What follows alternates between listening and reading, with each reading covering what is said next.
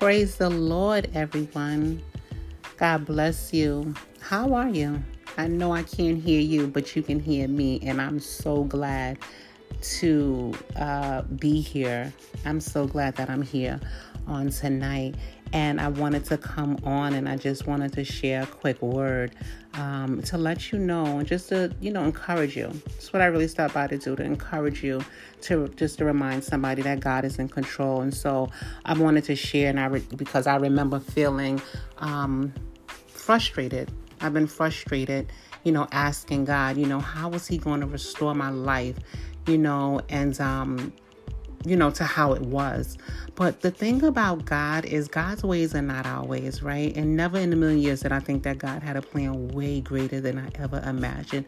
But that's what I love about God. He writes our story. He knows the end from the beginning. So the Bible tells us um, in Jeremiah, I believe it's one in five. I need to have my Bible open in front of me, guys, but I believe it says, um, before I formed in your belly, you know, that I knew you. And it's funny, look at this. I just put my Bible in front of me, didn't even know that this was here in front of me.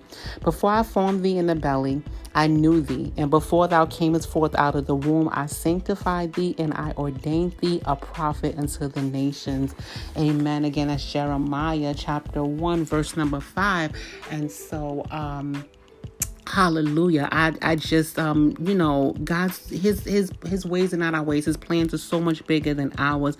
So much has been going on in my life um in in this season and um you know I, I would uh, love to share whenever the Lord would allow me to release um, that. But now, tonight, I just came on to encourage somebody. And so, um, you know, I just want to remind somebody just to remember to acknowledge the Lord in all your ways because I, for myself, I made, you know, uh, poor decisions.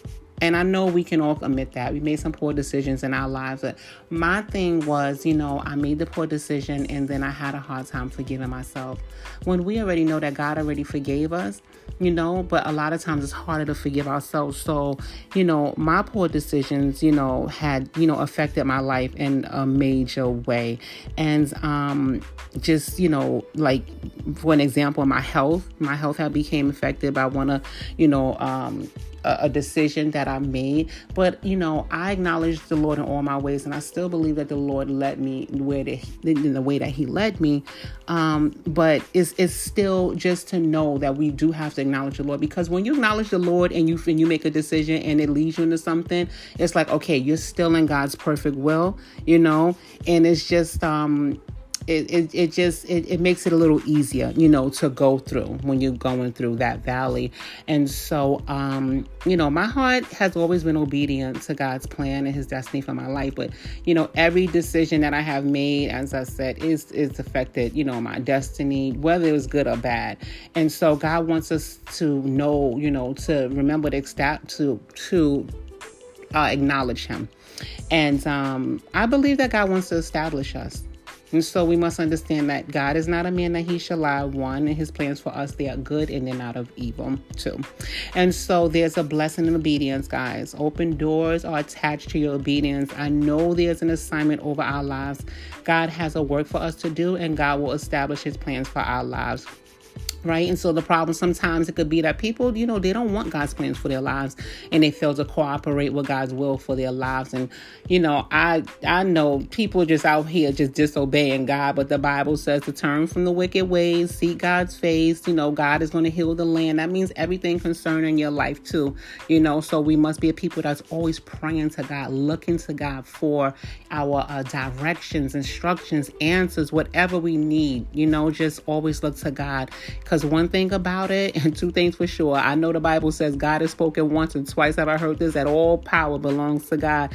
And I do believe that you will never reach your full potential in who, you know, you were uh, created to be, you know, who you were created to be in Him and the fullness of God's plan for your life on the earth, you know, without His righteousness.